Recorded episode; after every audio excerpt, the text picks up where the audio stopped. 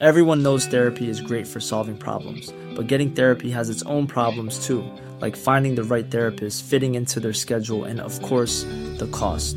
Well, BetterHelp can solve those problems. It's totally online and built around your schedule. It's surprisingly affordable too.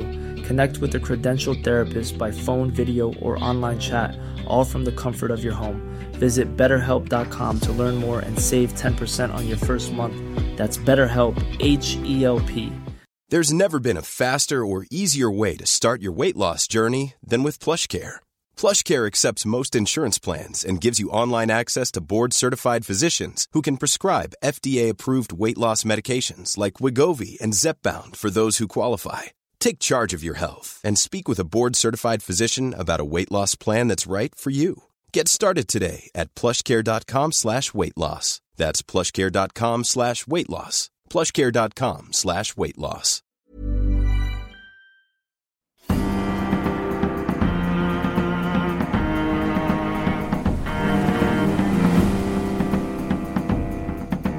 From the Society for Nautical Research in partnership with Lloyd's Register Foundation, I'm Sam Willis, and this is the Mariner's Mirror podcast, the world's number one podcast dedicated to all of maritime history. Hello, everyone, and welcome to the Mariner's Mirror podcast. This episode continues our series on iconic ships, in which we ask a historian to explain why their chosen ship might be iconic, or the curator of an historic ship. We ask them to explain why their surviving ship deserves the title iconic. And this week we're on episode 9 of this mini series. Last week we heard about the SS Great Britain, the magnificent passenger steamship designed by Isambard Kingdom Brunel in the 1840s. A ship which changed global shipping and which set a foundation stone for extraordinary leaps in technological and design innovation, leading up to the ship we are covering today, the RMS Mauretania. Launched in 1906, just 61 years after the SS Great Britain, the Mauretania turned everything on its head all over again. Just like the SS Great Britain, she was the largest ship in the world at the time of her launch. But she was two and a half times longer than the SS Great Britain. That's a staggering jump in terms of ship design. And at just under 45,000 tonnes, she was 15 times larger in terms of displacement. And so, to find out more about how the fascinating history of giant passenger liners took a giant leap forward in 1906, I spoke with Max Wilson, archivist at the Lloyd's Register Foundation, and we met up in the Lloyd's archives, temporarily located in Cannon House in the Royal Arsenal in Woolwich. The Lloyd's archives are the best place to explore the history of so many ships, but particularly something as groundbreaking as the Mauretania, because Lloyd's were responsible for certifying the safety of the vessel. This means that there is a whole host of magnificent material to see there letters, record books, ship plans, technical drawings. And they reveal the ship and the achievements of her designers and builders in the most wonderful detail. If your interest is piqued by the sound of the documents we discuss, don't fret because, with you in mind, we filmed the interview and also those documents. You can find that film on the Mariner's Mirror podcast YouTube channel and on the Society for Nautical Research's Facebook page, so do enjoy. It really is a wonderful little glimpse into a splendid little archive.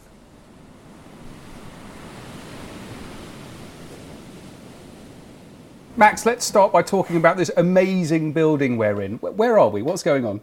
Uh, so you're in our, basically our temporary archive store um, while we're in the middle of our office refurbishment, and uh, this is the Cannon House. It uh, originally would have been an artillery uh, factory providing um, armaments to the army and the navy uh, from about the 1850s onwards. But now it's just full of your wonderful old, Yeah. old registers and material. yeah, now it's just yeah archives and uh, and library materials and yeah, interesting. Good stuff. Well, I got in touch because we're doing this series of iconic ships. And, and I said, I bet you've got some good iconic ships, records of iconic ships in the Lloyd's Register archives, and you certainly do. Um, and, but one of them you pulled out and you said, I know what, let's talk about the Mauretania. So, what was it that, about the Mauretania that made you think, oh, I know what, let's do this one? Um, well, she's she's just a British icon, really. She's just uh, an amazing an amazing example of luxury, the height of uh, luxury travel. Um, you know, at uh, you know a really pivotal time in history. She's that she kind of dominated. Um, you know, for a very very admittedly a very brief period, she was the world's largest ship, the world's largest moving structure. Um, she uh, held the very fastest record, the fastest average speed crossing the Atlantic for about 20 years, longer 20 than years? Yeah, so it's um, you know, and she was just yeah, as I say, just really she came to define um, luxury really. Franklin D- uh, Delano Ro- Roosevelt, uh, when she was eventually broken up, um, sent a letter of protest, uh, and he famously hated uh, sea travel. Really? um, and he absolutely fell in love with Mauretania. Wow. What was it about the ship then? Why, why was it? So was it just so unusually unusually lovely? Yeah, he well, I mean, as I say, he he hated uh, sea travel, and he he described her as having a soul you could talk to, Oh. uh, which is uh, interesting. Um, but uh, she she was very a very opulent ship, uh, opulent on I think a, a completely different scale to all of her predecessors. Um, you know, we know things like uh, the staterooms in the very first class, um, uh, you know, in the first class areas, they were made with. Things like uh, I think it was 28 different types of exotic wood, uh, Wow. for example, were used. Um, you know, and she had things like, uh, you know, a, a sort of an, an open veranda cafe that was modelled on the Orangery in Hampton Court Palace, and um, you know, other lots and lots of interesting things like that, and Turkish baths and swimming pools and other kinds of interesting. What's interesting happened to the times we live in? Can you name 28 different types of exotic wood? I can't no, per, not yeah, not personally. Mahogany? Mahogany, oak, uh, elm. yeah. I'm not sure. I thought you should. Someone should do some research and find out what those 28 different types of uh, exotic wood were on the Mauretania.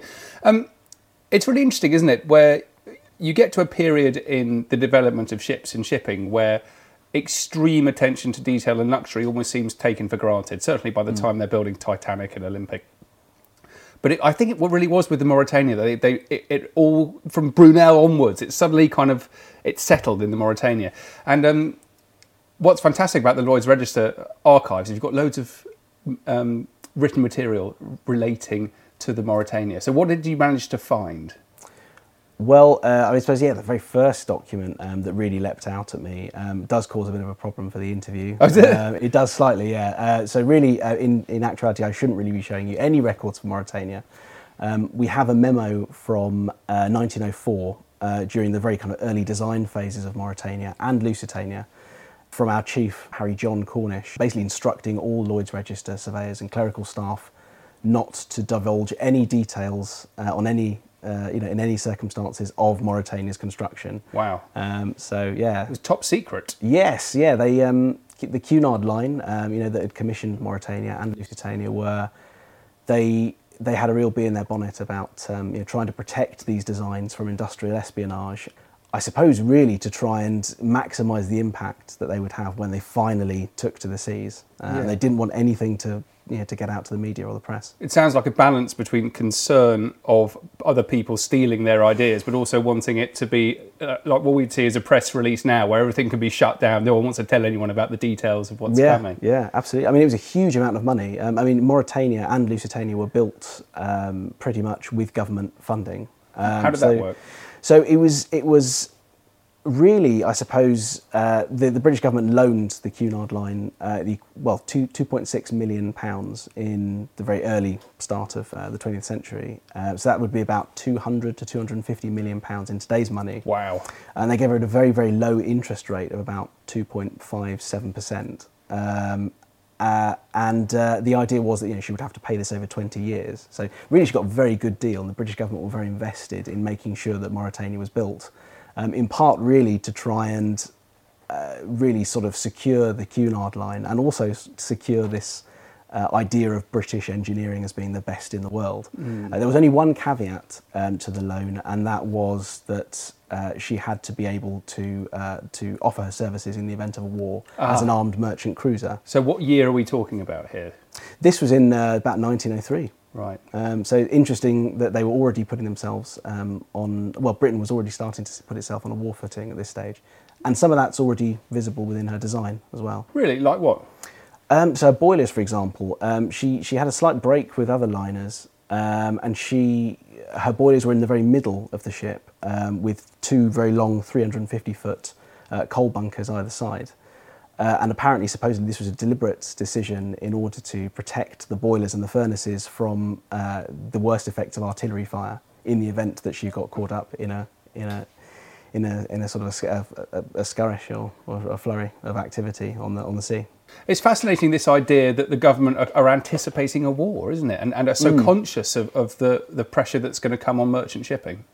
Yeah, absolutely, absolutely. Yeah, and as I say, you know, the, these these designs start to reflect that, and it, it's very interesting that that particular caveat was put in with with regard to her loan. Um, you know, and, and I think, you know, luckily she never she was never used as an armed merchant cruiser. Ironically, because uh, at the outbreak of the war, uh, she very quickly made a dash for Halifax, Nova Scotia, uh, and uh, you know where she was awaiting instructions from the British government to be converted, uh, and they actually turned around and said, no, she's far too big and her right. fuel consumption's far too large. So, you know, she they actually then said you can go back to, to civilian service, and okay. she very briefly did. But of course, very few people were willing to travel across the Atlantic during the First World War, and so she spent the next nine months, um, you know, sort of essentially in dock uh, in Liverpool, uh, and then she really then started to be used as things like uh, troop ships to the Dardanelles for the Gallipoli campaign and um, and then as a hospital ship later on, and then later as a troop ship again. Uh, I wonder who got the first class cabins on the exactly, way to the Dardanelles for the last ever trip. Yeah.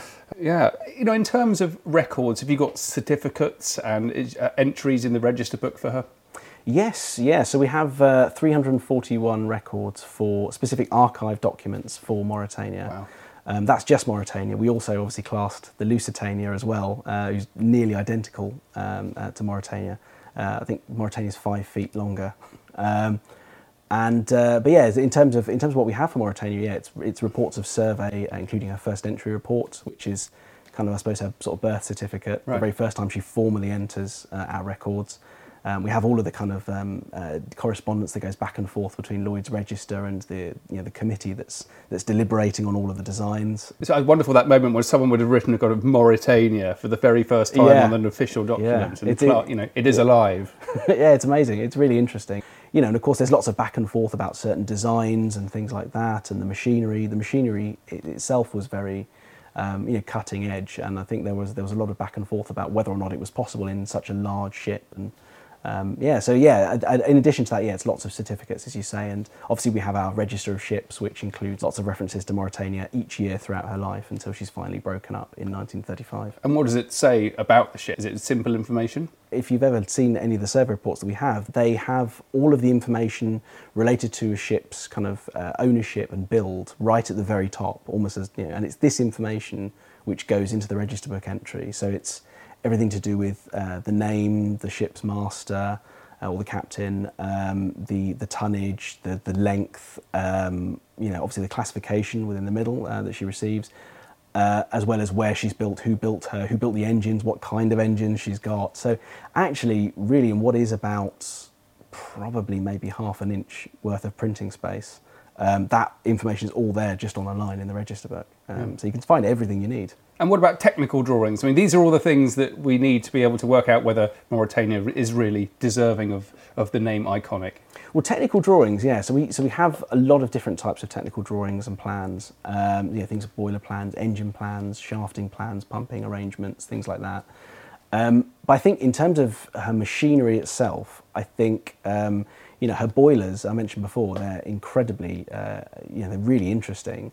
Um, and uh, interesting, we have a record within the archive, uh, which is a celebration, um, really, of, us, of uh, the, the jubilee of the Wallsend Slipway and Engineering Company, which was the company which secured all of the contracts to, to, to create um, uh, Mauretania's machinery and engines and boilers. And one of the things that they boast about is the fact that they actually, their boiler making department, which was a huge warehouse building in Newcastle, uh, it basically had to completely well, it, needs to be extended just for Mauretania's boilers, uh, and they had to fit new types of you know, hydraulic uh, winching gear and cranes. Um, with you know, lifting capacities of up to about 100 tons. Yeah. Um, so they're really huge, huge boilers. You know, nothing like it before. It's what it's, it's a- Mother's Day is around the corner. Find the perfect gift for the mom in your life with a stunning piece of jewelry from Blue Nile. From timeless pearls to dazzling gemstones, Blue Nile has something she'll adore. Need it fast? Most items can ship overnight. Plus, enjoy guaranteed free shipping and returns. Don't miss our special Mother's Day deals. Save big on the season's most beautiful trends. For a limited time, get up to 50% off by going to Bluenile.com. That's Bluenile.com. Hey, I'm Ryan Reynolds. At Mint Mobile, we like to do the opposite of what Big Wireless does. They charge you a lot, we charge you a little. So naturally, when they announced they'd be raising their prices due to inflation, we decided to deflate our prices due to not hating you. That's right. We're cutting the price of Mint Unlimited from $30 a month to just $15 a month. Give it a try at mintmobile.com slash switch. $45 upfront for three months plus taxes and fees. Promo rate for new customers for limited time. Unlimited more than 40 gigabytes per month. Slows. Full terms at mintmobile.com. Everyone knows therapy is great for solving problems, but getting therapy has its own problems too, like finding the right therapist, fitting into their schedule, and of course, the cost. Well, BetterHelp can solve those problems. It's totally online and built around your schedule. It's surprisingly affordable too. Connect with a credentialed therapist by phone, video, or online chat, all from the comfort of your home. Visit betterhelp.com to learn more and save 10% on your first month. That's BetterHelp H E L P. theme that happens again and again in the history of shipbuilding where someone says, oh, well, let's build a bigger ship. And then all the people who have to do it go, well, we can't. We, Yeah. we don't have, our cranes are not big enough, our warehouses are not big enough, our slipways are not big enough. We can't do it. Yeah. So they have to kind of go back three or four stages. So, um, you know, she's changing the whole nature of shipbuilding um, in, in her own presence, isn't she? Absolutely, uh, it's um, you know, and I think one of the you know, it, it's, it's I think it's fair to say that the Cunard line had a huge uh, vendetta really to to try and you know really put Mauretania on the very top in terms of being the largest ship in the world, but also being the fastest. Um, you know, they'd uh, you know it really sort of stuck in their craw that um, you know that uh, uh, Norddeutsche Lloyd, another rival German shipping line, um, their ship Kaiser Wilhelm de Gross uh, was launched in uh, 1897, and then in 1898 she took the blue ribbon to the fastest Atlantic crossing record from Cunard's uh, Lucania. Uh, and yeah, this is so. This is something that they, they I think they were they were particularly eager to try and get back, and they, as a result of this, this is what pushed them to uh, to exploring the idea of uh, sort of direct action steam turbine machinery. And Mauretania is the very first transatlantic express liner to use this type of technology. Ah, I like the idea of this British v German imperial competition before the war, as experienced in a battle between between liners. And then, how, how quickly was it before people realised just how quick Mauretania was going to be? Well, I think it's um, it, it's very interesting. They kept their speed trials very very secret as well. Um, so Lloyd's Register was was there present at the, the speed trials, um, and interestingly, they they refused to uh, you know to send back any information by wire, and so they this, the times that they documented on board uh, were sent back and forth via carrier pigeon. Really? Um, yeah, because they, they, they could not afford for it to be intercepted uh, by anybody else. And so, really, I think it was, it was actually very, very quickly that this, this, this steam turbine technology was, was seen to be something that was, that was actually going to change shipping forever. Um, yeah, this was, this was a process that had been uh, designed by Charles Algernon Parsons um, and demonstrated at the Spithead Naval Review in 1897, where his little private yacht, Turbinia, um, was basically zigzagging around uh, all of the largest uh, and fastest ships of the Royal Navy and completely outran them. Um, so Mauretania, uh, and interestingly, Turbinia was actually present on her very on, at her launch um, to sail to well to steam alongside her. That's lovely. Really, yeah, so it's, it's a really interesting one. She was the very largest application of, of this technology at that point. And her engines were only part of this such an important story. And, and I, if you look at the plans of Mauretania, you realise how much is involved in one of these ships, how, how, many, how multi-layered they are. Yeah, absolutely. I mean, it's it's really really fascinating. Um, Rudyard Kipling um, wrote about Mauretania. He actually penned a, a poem called "Secret of the Machines," uh, and referred to her as the nine-decked uh, monster city, uh, which was yeah, there's- they're huge, huge ships. Um, you know, we have a, a particularly interesting um, set of plans. You know, lots of very very long plans which give full details of all the decks. Um, you know everything you know all to the arrangement of where the piano is in the in the first class saloon to where all of the stools are in the bar and all of this sort of stuff um, you know but we, we've also got this amazing sort of general arrangement plan which has an overview of all of these decks um, one over the top and then the profile right at the very top um, you know, showing her in steam. Uh, and it's um, yeah, she's an absolutely monstrous, monstrous ship. Um, you know, it would have been quite amazing to have seen. And about fifty thousand people came out to see Mauretania because it was as as as as much as they were trying to keep her secret, it's very difficult to keep a ship like Mauretania secret forever. Yeah, especially when you can say this is the, the largest ship any of you will have ever seen before. Yeah, exactly. Um, yeah, so it's yeah, it, it's yeah. She was definitely definitely a, a, technical and engineering first. And if also if you assume it's a it's a period before Instagram, right? Yeah. So you know yeah. now you'd be able to kind of go and have a look around mm. without actually going on board. But it must have been such a treasure for those few who were allowed on in those early years. Yeah, absolutely, absolutely. I mean, by, by even by the very end of, of her life, um, you know, she was she was captain for most of her life by um, Captain Rostron, and she, she gained the nickname the Rostron Express.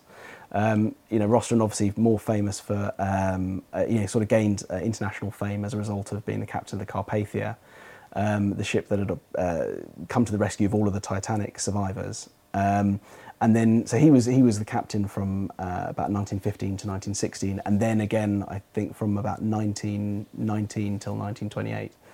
Um, Interesting bloke. We should, very, we should, get him on the podcast. Yes, and we, and we have those records in the archive as well for the Carpathia. So yeah, we're yeah we're very lucky. Well, we might come back and do the Carpathia at some point. He's, he sounds fascinating. But, uh, um, yeah. And I love the little booklet showing the um, all, all of the kind of the technical aspects of the of the Mauretania. Tell me about that.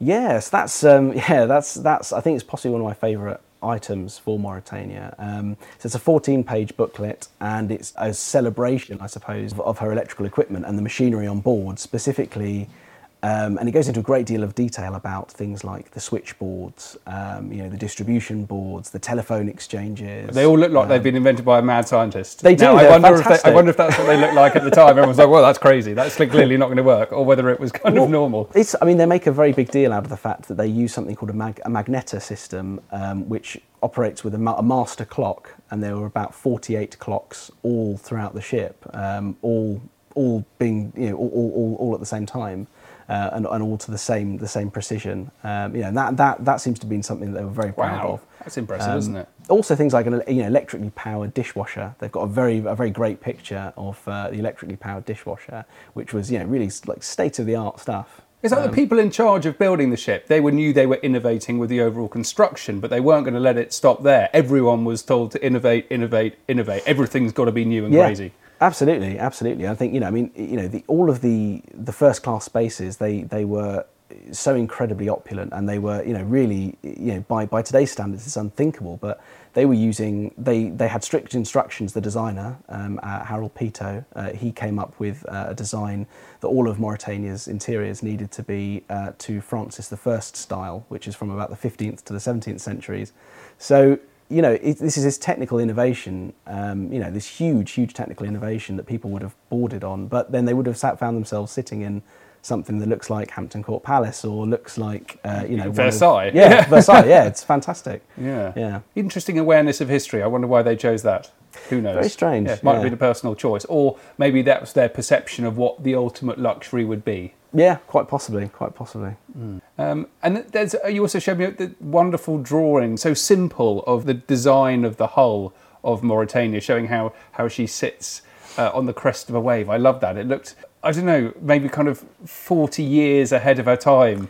I know what you mean. Yeah, it's a sort of like a kind of a line drawing, I suppose, of Mauretania's kind of shape with this sort of inky watercolor blue wave. Yeah, um, you know, sort of. It's like it's been done by a Swedish architect in the seventies. yeah, yeah, exactly. Yeah, yeah, and it's um, yeah, it's a really, it's a really interesting one. They were, they were really worried um, that with this technology and with a ship of her size, that there would be an issue with how she would sit and ride the waves. Um, uh, you know, as she was crossing the Atlantic.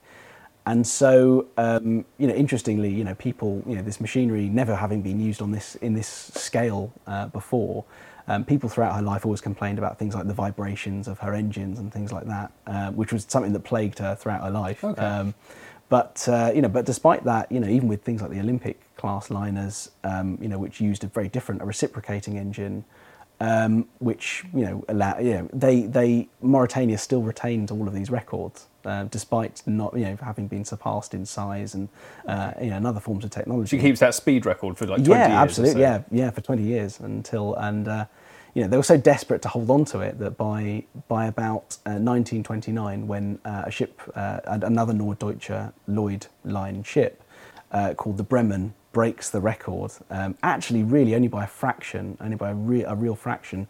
Um, Mauretania's captain asks permission for the Mauretania line to do for her to go into dock, um, have her machines and engineering, uh, uh, her machinery and her engines and boilers recalibrated, and then to have another crack at uh, regaining this this, oh. this ah. record, uh, which unfortunately she fails. She breaks she breaks her previous all of her previous records on this time. Um, but sadly, she um, yeah she, she falls short by really a fraction. Do you think that's about having a place in history, wanting to, to, to break that record, or is it is it more simply about people will want to come on board us if we're the fastest? I don't know. I think it's is it hard nosed commercialism, or, or you know. I think I think that there's definitely uh, you know there's there's there's definitely a prestige element. I think um, you know the Cunard line um, you know they they they're able to put it on all of their, their posters that they have the you know the, the blue ribbon holder the fastest one of the fastest liners in the world. Um, you know, and, and that that's an interesting uh, selling point, I suppose, for Cunard. Um, but also, you've got the masters themselves and the crew. They take a great deal of pride in being um, a part of creating that record, I suppose, as well. So you do find that the, the ship's masters are also quite instrumental in, in really pushing to, to, you know, to try and regain these records or for go to go for these records because it is just a matter of, of, uh, of a great source of pride. And finally, let's just talk about safety at sea. I mean, do we, looking back on Mauretania now, is she seen as being a good design, a safe design? I'm just thinking about obviously what happened to Titanic, no, mm. not, not long mm. afterwards. Yeah, she's. Um, I mean, I think I think obviously Titanic changed changed shipping safety. Um, you know, afterwards. Um, you know, when, when she sank, uh, Mauretania was actually in uh, Queenstown, uh, modern day um, Cobh in uh, the Republic of Ireland, um, and she was going to be carrying some of her mail as well for Titanic when they heard the news that she had been lost. Um, but I think you know after, after in, with the with, with the border trade inquiry that occurred after the loss you know, I think it, it's fair to say that I think that the issue, a lot of people always made a very big, big issue of the, the number of lifeboats. This was, I think, sadly, uh, something that was that was industry wide as a problem. And immediately after that happened, um, you know, both the Lusitania and the Mauretania were fitted with um, even more like clinker-built lifeboats. Yeah, proper lifeboats. Um, you know, and in 1912 as well, they uh, it's decided that actually they need wireless technology uh, on all of their ships. Yeah. Uh, you know, in the event that anything like this ever happens again. So in some respects, she's a ship that's way ahead of her time with all of these new inventions. In other respects, the Mauretania is one. It's very much of her time with too few lifeboats and quite rattly. Yeah, I think so. You know, it's, it's, an interesting it's an interesting kind of juxtaposition, and you know, um, you know that, that particular booklet that we you know that we referred to earlier, which goes into all of the electrical installation on board Mauretania. Um, you know, they're, they're, very proud of some of the safety safety mechanisms, even with regards to all of the electrical equipment. You know, the fail safes and the fuse boxes and things like that. Um, you know, but they've also got things like electrically powered boat winches and things like that for lowering the lifeboats down and um, all of these things were, you know, obviously state of the art, but were intended to try and, you know, with the best will in the world to, to, to make things safer um, ultimately. But uh, yeah, I think there were still fundamental things that needed to be done anyway, regardless, across the industry. Yeah. Well, fascinating stuff. Thank you so much for talking to me, Max. No, my pleasure. Very many thanks for listening. Please make sure you go back and listen to all of our previous iconic ships episodes. There's lots of wonderful stuff to explore there. You can find all of the episodes and so much more on the Society for Nautical Research's website at snr.org.uk. Please also check out the Mariner's Mirror podcast's YouTube page, where there's some wonderful, innovative material bringing the maritime past to your eyes in ways you will have never seen before. Most recently, in our use of artificial intelligence and digital artistry to bring ships' figureheads to life. There's a crazy sentence for you. Best of all, please join the Society. It doesn't cost very much, and the money you donate will help support this podcast. It will help publish the Mariner's Mirror quarterly journal it will help preserve our maritime heritage. And best of all, if you are a member, you get to apply to come to our annual dinner on the gun deck of Nelson's HMS Victory. Now, there's an iconic ship for you, and it's something you will never, ever forget.